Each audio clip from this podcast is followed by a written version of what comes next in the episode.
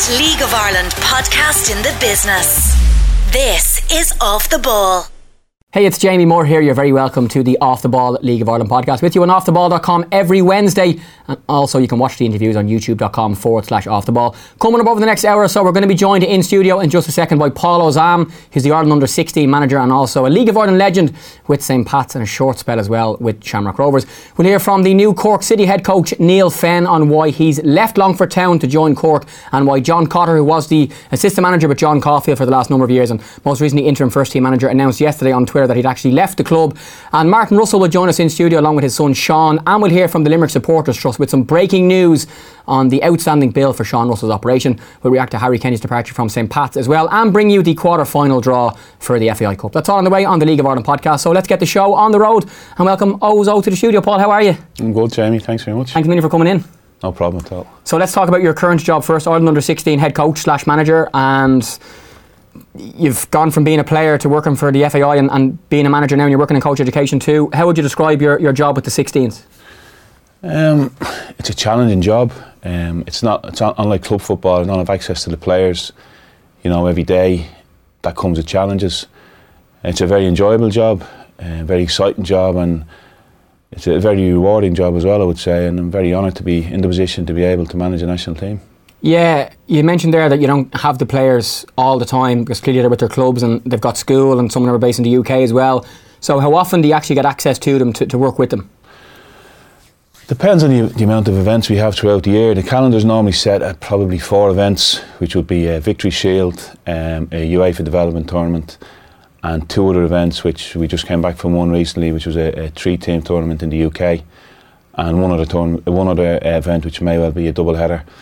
We have some access at the early part of our season, which is uh, June to June, is the international season. So we, we generally would have uh, training camps, um, friendly games against National League teams, U17 league teams, um, to prepare the players for the season. So, we, all in all, we, we could have up to 30 contact days in the year, depending on, on, on the year and depending on what events we have. Yeah, you're just back from the UK as well, and you played against Denmark and England in the second game. England, you drew 3 all and beat them like 10 9 on penalties or something outrageous. I'm sure you were a very calm influence on the sideline when it was going to so far into sudden death. Yeah, it was 11 10. I thought we were going to be there. I thought we were going to miss our, miss our flight. it went on for that long, but uh, it was great for the boys, great for the, for the kids. You know, it was part of their development to experience the joy, I suppose, of, of winning a game against the, the, your arch rivals, really, in, in England um, on, in a penalty shootout. But there's more to it than that. It's about their overall development and their learning through this age group when they go on to 17s, 19s, 21s, and hopefully onto the senior team at some stage. Yeah, and we've seen in, in, recent years the Ireland under 17s and 19s doing very, very well in European Championships. Most recently, the 17s hosted it here in Ireland, and the 19s made it all the way to the semi finals in, in Armenia and, you know, had a fantastic few weeks there, and lots of those players would have come through. Jason Donohue's 15s, and you're under 16s too. And those two years are the first years where they have international football, which really gets them ready for 17s, which is the first competitive year as such. Mm. Yeah, it's, it's true. It even goes back further than that to, to the Emerging Talent Programme, and we, have, we have national assessment squads now at U14. So there's there's a lot of work being put in, and you know the fruits are, are being seen now. I mean, you mentioned the under 17s the uh, they've got to the, the quarterfinal of the European Championships, the 0-1 group and the 0-0 group, and, and they went through unbeaten. Um, quarterfinal two years in a row. Last year we hosted it. Uh, you know, done really, really well. And you mentioned Tom's team getting to the semi-final of the uh, U19 European Championships. Went through the whole qualifying uh, stages and the elite phase, winning every game. So you've got the 21s then, the Toulon tournament doing really well, and, and you know, falling at the, the semi-final against Brazil. So there's there's lots of work being done, and yeah, it starts starts it starts with the clubs, it starts with the, the grassroots clubs. The elite players come into us then, uh, you know, through the FAI pathway, and then they go through, as you said, Jason, myself, Collie, uh, Andy Reid. Now was Jim Crawford with the, with the 18s, into Tom, and then on to Stephen, and, and, and hopefully into the into the senior team. So it's, it's all good. It's been a lot lot of positives, a lot of really good results against top nations at underage level over the last number of years. So it's it's all good. Yeah, we've just seen an image on screen, David. Just uh, pop the one up again of uh, Paul to your left there and Troy Parrott, one of the, the young players who's there's a lot of hype around him at the moment, and he's a very very good young player who would have played for you. What are the challenges as an, as an international coach in working with these players who've moved to the UK? And, and Troy's just an example that there's plenty more who are playing well. They're around their first team. They're very famous on Instagram and Twitter and stuff, but at the same time they need to focus on, on being young footballers. Mm.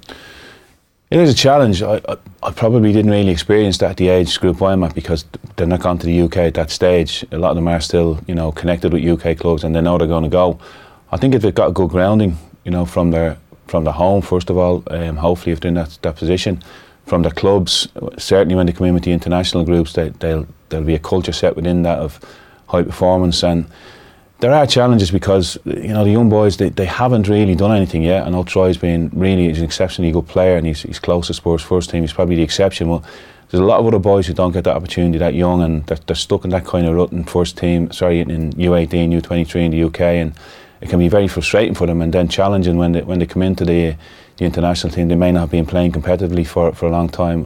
Be more with the 19s and 21. So there are massive challenges. I don't really experience them, haven't really experienced them at the at the age group time at the, at the, at the moment.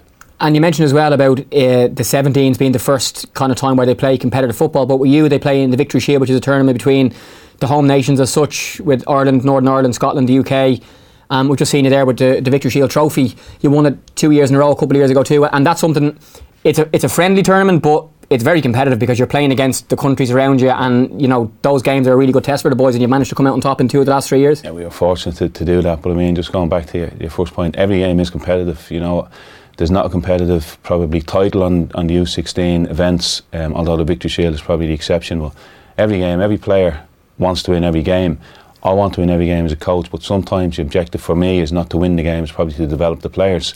So it's, it's great when, when you can marry both, and which we, we are fortunate enough to do for two years in the Victory Shield, where the focus wasn't on winning the Victory Shield. Don't get me wrong, we wanted to do that, but the focus was on, on developing the players and preparing them for that um, c- competitive age of, of U17. And I think it's been a fantastic um, addition to our, um, our, our path for the, for the players that we play in the, in the Victory Shield because prior to that, the players wouldn't have experienced that competitive nature of, of competition football.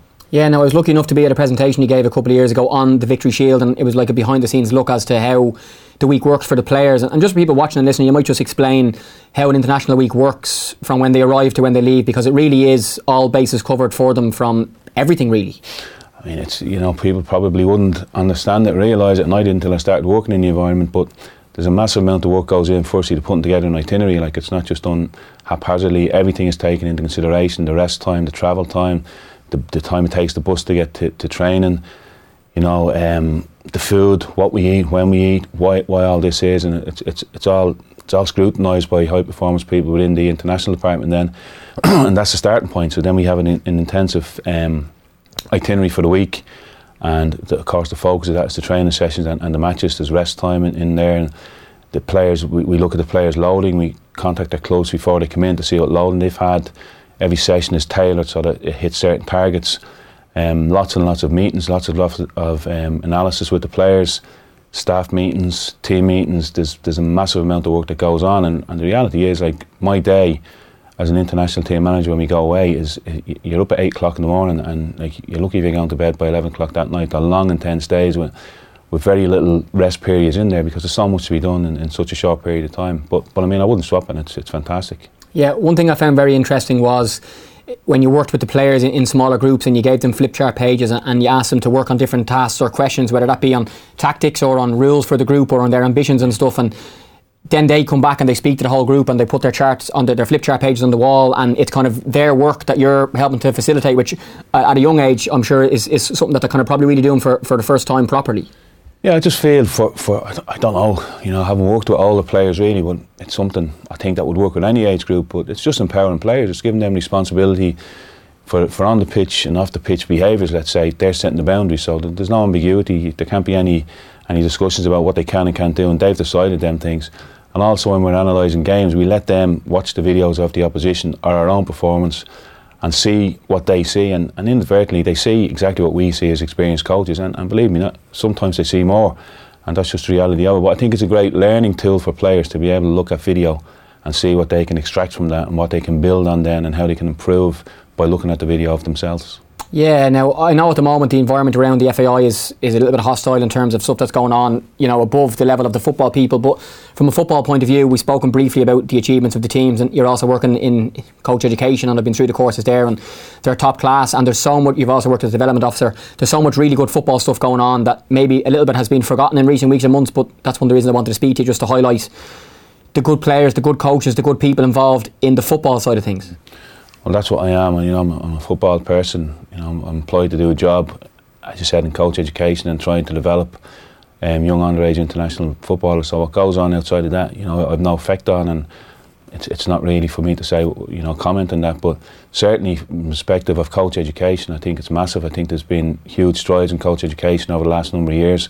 The quality of coaches coming coming through the system is fantastic, and that's great for us because when the players come into me now, I've noticed over the last couple of years, particularly with the the U15, now the U13 National League, that the players are getting really good coaching at club level, and it makes our jobs an awful lot easier when players are coming in with good education on the game and good knowledge of the game and a good understanding of the, the different systems of play. So I think it's all in a very, very good place, and maybe some of it has been, you know, missed because of other other activities. But the reality is, the facts are the facts, and, and, and the teams are doing really, really well.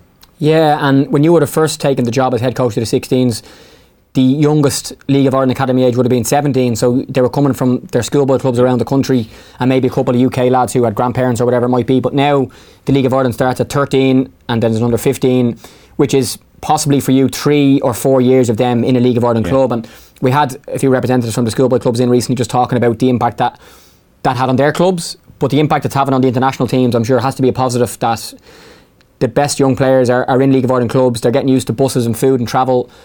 But also, when they come into you, they've had a couple of years in, in an environment that is probably a little bit more, more, uh, I suppose, testing for them. Really. Yeah, it's, it's it's it's a very valuable point, and I've certainly seen the fruits over the last number of years. I mean, it's it's it's it doesn't you know you don't need to be a rocket scientist to work out that if you're training and playing with the, with better players, it's going to challenge you more. It's going to make you have to make better decisions, quicker decisions, be more be more precise with your actions as well. So the players have, have improved massively. I've seen it, you know, my own, my own two eyes in, in a lot of cases, um, and it's it's great now looking at the um, you know when I'm picking a squad. There's players from Finn Harps, there's players from Wexford Youths, players from Shamrock Rovers, St Pat's, Bohemians, and it's a spread. And it's great to see that our national league is now providing those players. I think that's been a massive um, influence on the performances of our underage players because the coaches at the clubs, you know, are, are great, and we've great, we've got great communication with coaches at clubs, and we've just come back from the UK, and I'll give feedback to the coaches from every club, and it's refreshing that when I'm giving them feedback, they're saying they're the exact things we see, and they're the things we're working on with the players. So it's, it's all in a good place. It's great harmony between the international managers and the club managers. You're on the Off the Ball League of Ireland podcast. It's Jamie Moore here in studio with Ireland under 16 manager Paul Osam, who's also, it's fair to say, a League of Ireland legend. Played for St Pat's from 1988 until 2004 with a short spell with Shamrock Rovers in the middle. And Paul, St Pat's are celebrating the 90th birthday this weekend. I know you're going to be there, and you had some amazing times at that club. How would you kind of look back now? You know, you're retired a decent while at this age, and you're, you're into coaching as your time in on your time, should I say, as a League of Ireland player. It's a bit of a blur, Jamie. It seems like a previous life, you know. Say it, was, it wasn't that long ago, but it seems like a long, long time ago. But I enjoyed, really enjoyed it. I mean, I have fantastic memories of, of St Pat's that'll stay with me forever. Winning league titles, you know, the fans down in Inchicore, the whole community kind of environment around around the club at the time. You know, we've had some some ups and downs throughout the years. I can remember the club nearly going out of existence when we were playing Harold's Cross and was struggling at wages and we'd no home and then we moved back to Inchicore and great years there and just so many really good, happy memories of, of my playing days at, at the club.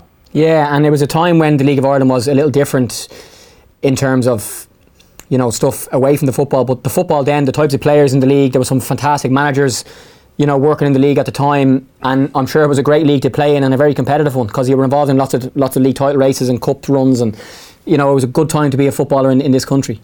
Yeah, it was the, it was probably a little bit different. It was probably, uh, I may say, less tactical in when I played. You know, there wasn't as much emphasis on. Most teams played a 4-4-2 and there wasn't huge variances on that. And you've got all these different 3-5-2s. Although we did play 3-5-2 at Liam at one stage, at Liam Buckley, but generally it was just a match-up and it was a, lot- more physical. I would I would feel. Well, that's what it was at the time, and you know to be challenging for titles at that time, y y everything is relative and you know, we, we had really, really successful years and really good managers. I mean, I played under a lot of good managers at St. Pat's and had to play against a lot of really good players of, of, of that time. And it was, it was a really, really, it was a part of my life for a long, long period and it's something that I'll always cherish. Five league titles, Paul, or six? This is a, a question that different people have different answers to because officially it's five, but and there's a great photo of you there in the old uh, St. Pat's Autoglass kit for people who are watching the podcast. But you finished top for another season, but didn't win the league. Is, is that the story?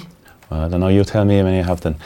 Um, no, to be to be honest with you, yeah, one of the years um, there was an administrative error with regard to some players' registration, um, and we won the league with the amount of points we accumulated, but we were deducted then, I think it was ten points um, for the the administrative error. So I think it was Shelbourne were awarded the league that year. So look, it doesn't matter to me. You know, really, honestly, it doesn't. matter. I couldn't even tell you where my league medals are. So it's not a case of material things or what somebody said or what somebody done or you forgot to sign this form or this form wasn't sent in.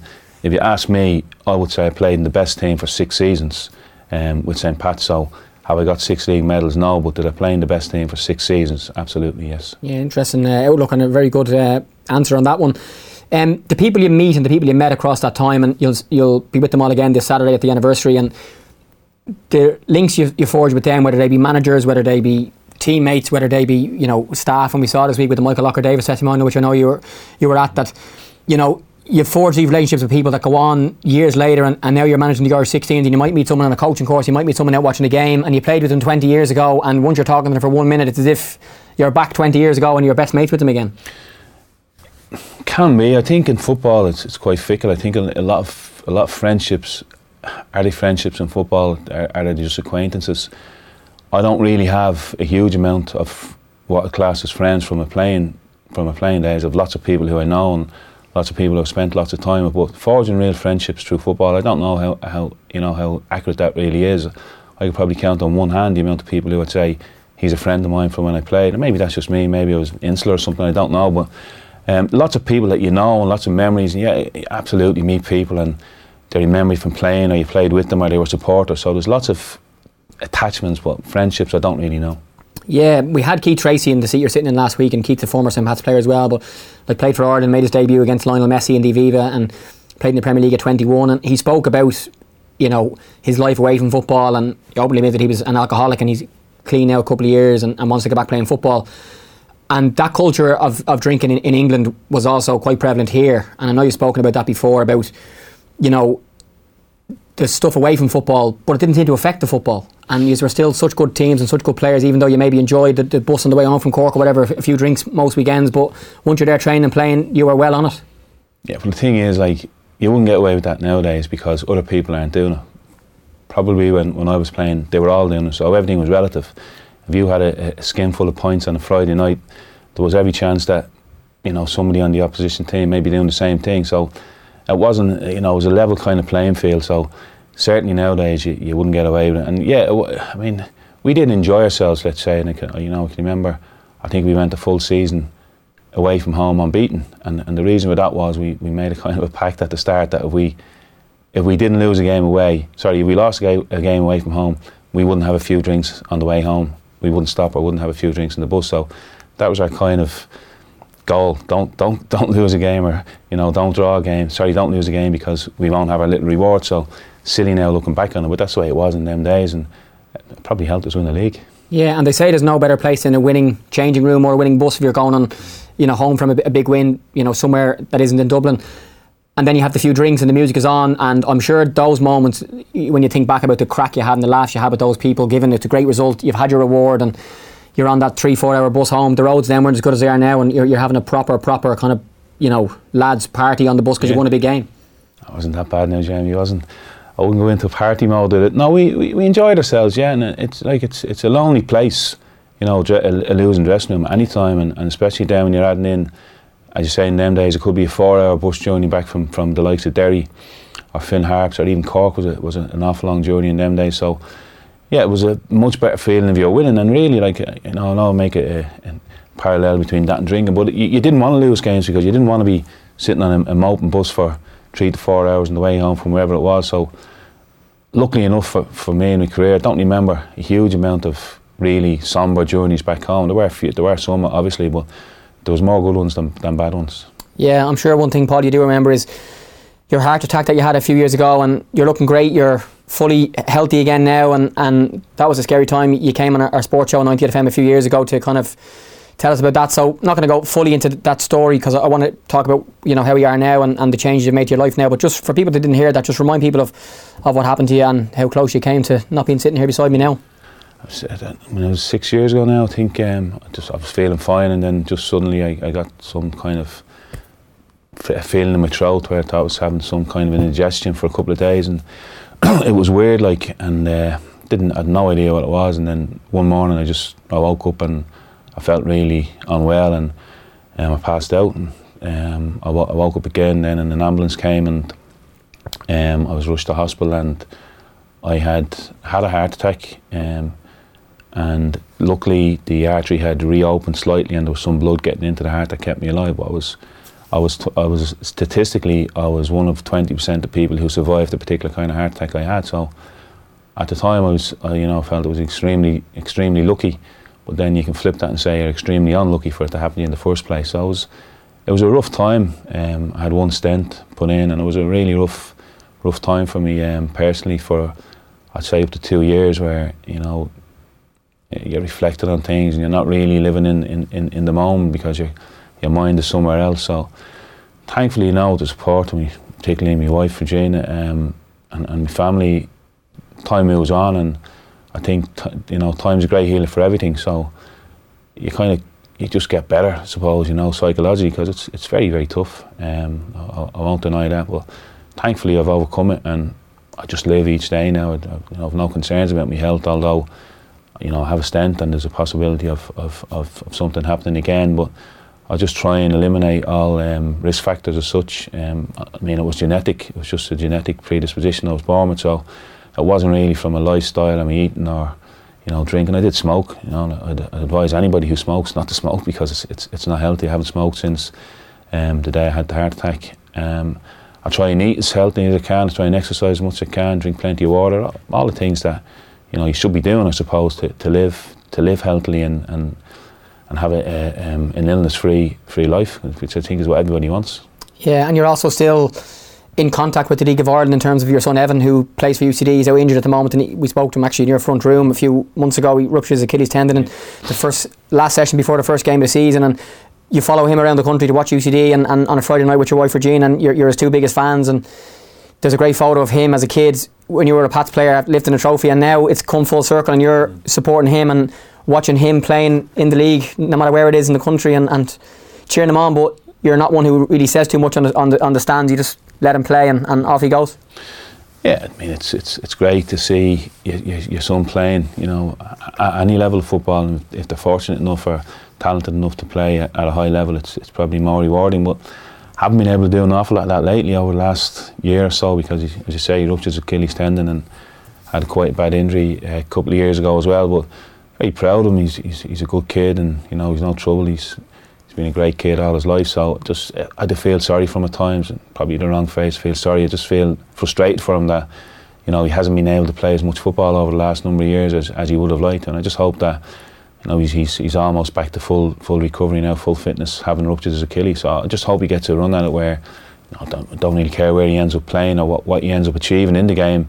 Um, I'm sure he's ambitious still himself, but I just hope he gets a run where he can play football for a, a long number of years without, without any injuries. Yeah, and I know he knows how good his dad was as a player too, and you're clearly very uh, much educated in, in the football management side of things now. So have you been helping him with his with rehab, whether that be you know out for runs or with the ball, or, or just you know if he has any questions on on you know parts. I know he's had a knee injury before, but on parts of the process, you know you're probably very well placed to to help him. Yeah, I wouldn't really. I mean, he's, he's smart enough to, to follow protocol. You know, he and he's studying physio, of course. He's studying physio, so he, would have he'd have a fair idea of the do's and don'ts.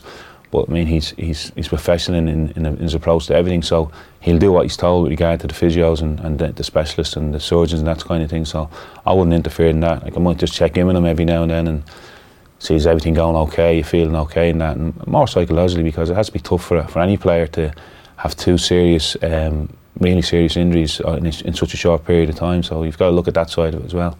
Yeah, we're going to speak to Sean Russell just after you in a second about his uh, battle with injuries too as well. Paul, lastly, the future, if you were to take a crystal ball out and say, you know, in terms of ambitions to manage, is it to manage in the League of Ireland, to stay in, in the underage teams, to, to move up the ladder there and stuff. There's always League of Ireland jobs on the go, and you've, you've been around the league such a long time. Um, I'm sure you'd do a great job if you were a League of Ireland manager. Is that something that might be on your agenda in the future? No, not presently. I, I really, really enjoy the international uh, football. It's, it's so challenging. It's it's it's unforgiving if you're not prepared to the to, to the to the to the hilt. It's you'll get punished. Um, would I like to manage a club level? Currently, no. I'd like to manage maybe you know at, at a, a, another age group in in, on, in international football, whether it be U17, U19, U21, because I really enjoy that environment. I think club football is, a, is a different challenge, and it's you know it's it's it's more demanding in ways, but it's probably more forgiving in other ways. But for the pri- for the for the time being, I'm happy doing what I'm doing. But I wouldn't rule out in the future. Um, you know, if I feel I'm not going any further in this international football. I've you know, I'm gone stale at this. I want a new challenge. Yeah, by all means, I would never close the doors to, to doing something like that. And apart from that, you're uh, on the road to becoming a pro golfer. Myself and Paul played a game of golf recently, and uh, he's very good. Waxed the ball quite long. He's about six foot six. And uh, it was, uh, I'm only starting golf, and you weren't very nice to me on the golf course. You, you, you took me money and off you went. Well, look, Jamie. I think um, you know the only. Can I say this? Yeah. The only yeah. the only number you know is eight. Every hole. What did you have there, Jamie? I had eight. Now that eight, you know, was probably twelve if, I'm, if we're being honest. But oh, look, it's enjoyable, and I think that's you know you need to get out and enjoy yourself as well. So. That's not true. I wasn't getting eights. I was getting sixes, sevens, eights, nines. Well, thanks a million for coming in. Uh, best luck for the rest of the international season, and we'll see you soon. Cheers. Okay. Cheers, Jamie. Thank you. Off the Balls League of Ireland podcast.